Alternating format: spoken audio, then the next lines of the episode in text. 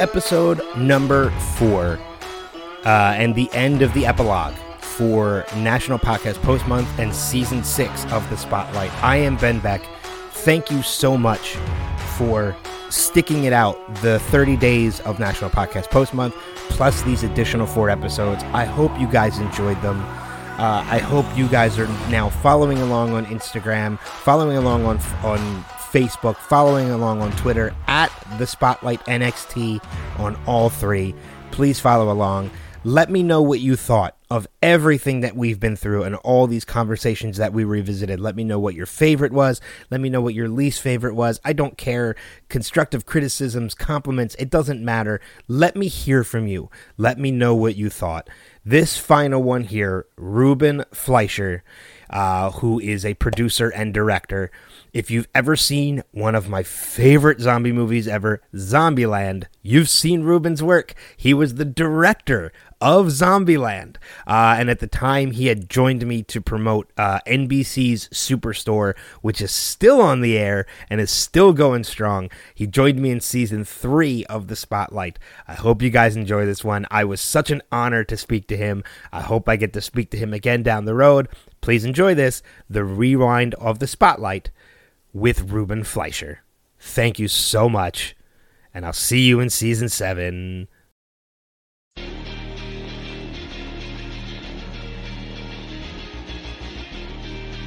All right, so this being our first episode back into the new year, I'd, I'd like to think we're getting off to a great start with our guest this week. Uh, he's a writer, director, producer for both film and television. His first movie being one of my all-time favorites, but we'll get to that in a little bit because he's here with us this week to talk to us about the new comedy Superstore Mondays on NBC. Please welcome Ruben Fleischer. Ruben, thanks for spending some time with us. Thanks for having me. I'm really excited to be talking to you. Yeah, we're excited to have you. Um, so um, we'll get to Superstore first because obviously that's what you're here to talk about, and we want to help you talk about that and get the word out for it. Um, we've seen a couple episodes of it on NBC already. There's been a bonus episode um, on NBC.com as well. But for anybody who hasn't had the opportunity to see it yet, we want to encourage them to go and see it. So what can you tell us? Um, what can you tell us that we can expect? They can expect about the show for when they actually watch it. I feel like uh, NBC has a long storied history of making great workplace comedies, like all the way back to Cheers, but certainly Office is in close me- memory. And I feel like Superstore delivers on that same pleasure of just watching a group of um, workplace friends who are almost like a kind of family. Um, these disparate souls that are stuck together in a place uh, for you know eight to ten hours a day, and the relationships they form and the fun that they have together. And it's a really great ensemble cast in a really fun, unexpected location, which is a classic American superstore, a la Walmart or Target or any of those types of stores. Yeah. And it's just a really fun uh, type of show. Yeah, I know we've um I know Steve and I have both had the opportunity to catch all three episodes and I know I'm looking forward to uh to seeing more of it as it comes along cuz I really enjoy it so far. That's awesome. I mean, we got really lucky with the casting of uh the show. Our our ensemble is really strong starting with America Ferrera who's just you know so fun to watch on TV. Everyone knows and loves her from America from Ugly Betty, but I feel like she's the type of person that when you just there's something about her when you watch her, you just lean in and you engage with her. She's just a really relatable person who's grounded and real, and uh, she's the anchor for the show. And she's surrounded by like six other super fun, super funny, uh, very diverse characters that surround her. Yeah, I'm glad Did you, you guys mentioned. have anyone that kind of stuck out to you as a favorite? Like when you watched it, I'm curious to kind of get your thoughts on who who you re- responded to.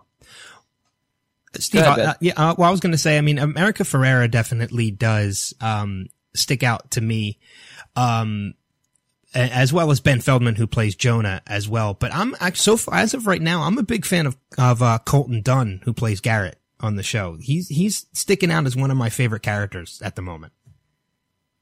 Yeah, he's he's an incredible improviser, and it's always fun to uh, you know, as a director, work with talented improvisers, and I, I got really lucky on this show because Colton, Lauren, and Mark McKinney are all like world class improvisers.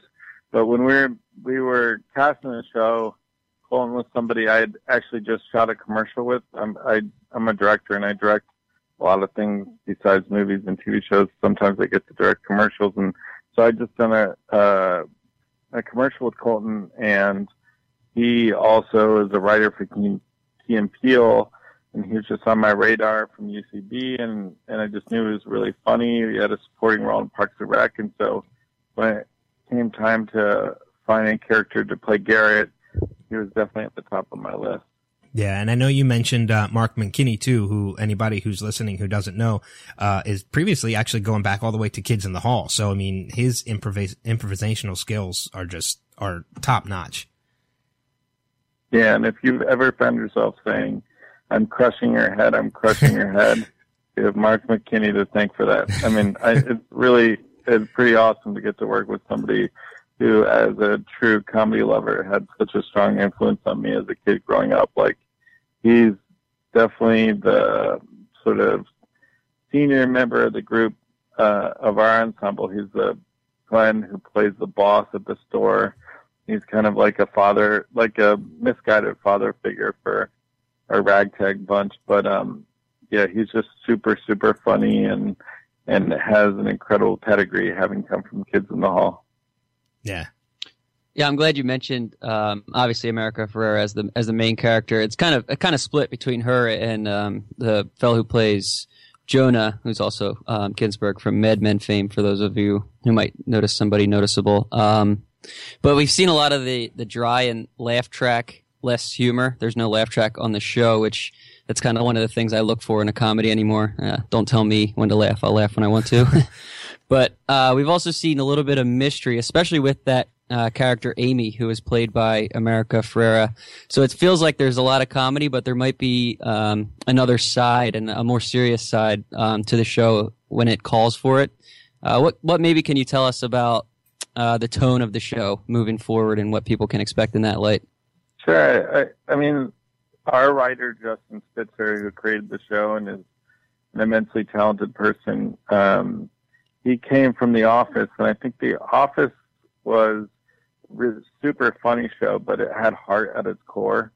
Mm-hmm. Um, I feel like you just related a lot to those characters and felt for them, and you know whether it was Jim, Pam, or M- Michael or Dwight, any of them, you connect with them on a really deep level, and that's our hope for this show is that like it just has a lot of heart. Like you feel for these people who, you know, whether it's their dead end job or their you know frustrated relationships or whatever it is you know there's another layer to it beyond just like the goofy fun things that happen at a day at a superstore it's more about just understanding relating to these people as real you know full rounded characters who you know think and feel and love and want and uh and while our goal is always to make you laugh uh, it would be great if you you felt for them as well and and felt a connection to them.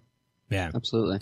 Yeah, I mean, you mentioned, um, you know, Justin Spitzer, who's the, the creator of the show. And uh, I know obviously it's exaggerated for the sake of comedy uh, and television and such, but I, I feel you and, and Justin, you pretty much hit the nail on the head for sometimes what it can be like to work in that place. Cause I've worked in retail before too. And it's, it's definitely very similar to that. And I know you did some commercial work before you landed, you know, feature films and television and such.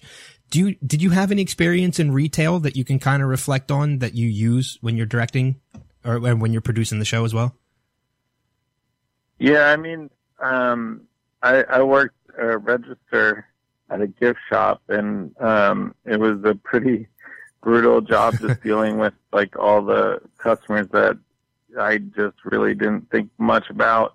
Um, but you know, when you clock in and clock out, those that's your time at the store. But what really matters are the people that you're spending the time with. And so, while it might not be the most like fulfilling job working retail, um, you know, if you have people that you like and connect with, that you're surrounded by, it makes the time go a lot faster. That's what I found when I was working in retail. Yeah. Yeah, I, I do have a little bit of interest because it kind of plays tones at, at uh, making fun of uh, the people who shop at Walmart. I assume that that comes a little bit from that famous uh, website, People of Walmart, or something along those lines, where you get where you kind of get the uh, the inspiration for those people because that's that's one of the better parts of the show as well that that can make you laugh on any given night.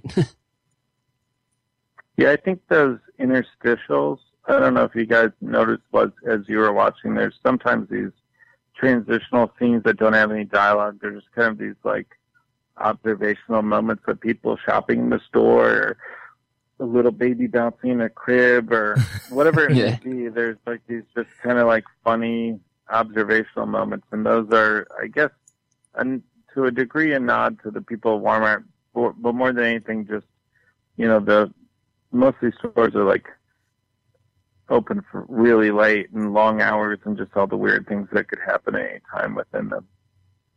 Yeah, for sure. Uh, then transition a, a little bit here. I'm glad you mentioned that you did some uh, directing of commercials and stuff because I saw just through a little bit of research on your IMDb page that you've also directed a couple episodes of Kimmel. Um, and we've, I don't think we've ever had a director on the show before. At least I've never talked to one. So I'm kind of interested in just what goes on in directing an episode of late night TV, like a, like a Jimmy Kimmel or something like that.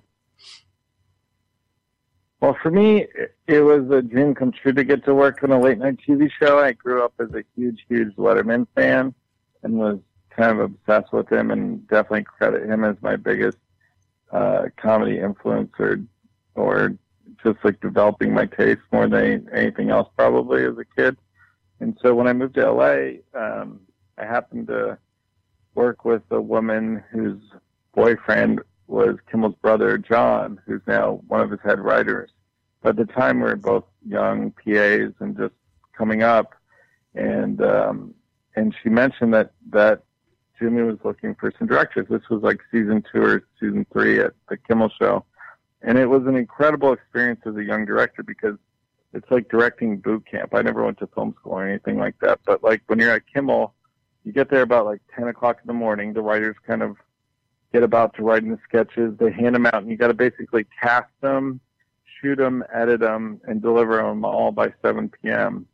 Mm. And they have to make the cut for that night's show. And um, it's the best proof of of working because, like, if you do a bit, like I did a lot of the little bits for the first act pieces, and um, you get to see with a live audience whether or not they work or not. You know, you you shoot it, and then that very same night, you get to see if people think it's funny. So it's a really great way to hone your talent as a director. Um, a because it's really fast and you got to think on your feet how you can make it as great as you can, and B um, you get the result of getting to see it put up front of an audience every night and and seeing if it makes the cut or not. Yeah, it's, yeah, al- it's almost like trial by fire a little bit, you know, yeah. as you said. Yeah, absolutely. Yeah, I was going to say it sounds about as hectic yeah, as, as you would expect it to. yeah, it's like what you picture like with the late night show, but Kimmel's also an incredible arbiter of taste. Like he would watch every piece before it aired and give you notes, and if he wanted you to go back and re-edit it, uh, you would do so. You know, in order to make it as good as it could be before it aired. He's like uh, got incredible instincts when it comes to editing, and he would give great notes and like uh, help you make it the, the funniest it could possibly be. Yeah. Um, I know as far as things you've done in your career, uh, I'd be a little remiss if I didn't mention Zombieland, which was, you know, your first film that you had worked on. And I, I, I did mention in the intro, you know, it's one of my favorite films. It's, it's probably no, no, uh, no joke. It's probably one of my top five favorite films of all time. I absolutely adore that movie. Um, so I'm curious, you know, how it makes you feel to have your first film be as successful and critically acclaimed as it was. I mean, it was a dream come true, honestly. Like, um, I, I don't know quite else what, what, what to say, but like, um, yeah, I mean, you can only imagine if you're like a kid that's just been making little things in obscurity, like music videos, working at the Jimmy Kimmel show, um, commercials, whatnot, and then you get a chance to make a feature film, and then it becomes this like cult favorite. It's and you get to work with such amazing cast and people like um, Emma Stone, Jesse Eisenberg, Woody Harrelson, and Bill Murray. I mean, that's like dream come true. So on every single level, it was just an absolute dream come true. It was it was incredible. Yeah, I, was it true too? I think I read somewhere. It might have been Wikipedia, but you, I don't believe anything unless I hear confirmation. Was it true that one of the uh, conditions for Woody Harrelson was that you had to go dairy free for a week? yeah, you guys did your research. Yeah, and uh, and uh, yeah, he's like a hardcore vegan, and so he he put that to me. He was like, "Well, you know, you want me to be in this movie," and he kind of suggested that I I challenge myself to be vegan for a week, and I actually did it, which I'm proud to say. Yeah. And I think I read online as well too. Are you attached to the sequel to direct the sequel? Yeah, we're working on it now. I actually just saw Jesse last week. We're trying to get a script that everybody's happy with that we can go make. But um, it feels like there's a lot of momentum. The cast all really wants to do it, and just a matter of getting the script to the place uh, that we can go shoot it. Well, that, was, that's awesome because my next question was going to be if, if we were going to see the original cast come back, and that's that's great news because I think I think they're a huge part as to what made that first movie as successful as it was, including yourself and, and the writing as well. So, I mean, if everybody's back on board, I have no doubt the sequel will be another fantastic movie. And, and I'm, I know I'm seriously looking forward to it, as well as maybe even seeing That's some, uh, awesome. uh, some, uh, some more new rules for surviving the zombie apocalypse. I think that goes without saying. We'd have to feature it. But I know, um, we wouldn't do the, or at least I have no interest in doing the movie without all the original cast. It seems like that's what people love. There's no point in trying to do it any other way. Yeah. Yeah. Well, I know we're, uh, we're running a little short on time, but before we let you go, obviously, um, uh, I think you're on Twitter at, at Ruben Fleischer on Twitter. Um, yeah, I think so. I'm actually not even sure. I'm not a big Twitter guy, but yeah. Okay. Um, you can find me online if you look for me. I'm there. Okay. Um, and obviously we want to send people to check out Superstore on NBC Mondays, eight o'clock, seven o'clock central. Um, I know by the time this is going to be airing, it, the fourth episode will be tonight, actually, by the time this is posted. So, um, but you can always go to NBC.com and check out the first three episodes which you missed, which we highly recommend. Uh, but Ruben, thanks a lot for spending some time with us. Thanks for having me. And, uh, yeah, definitely check out Superstore. It's worth the time. Yeah, absolutely.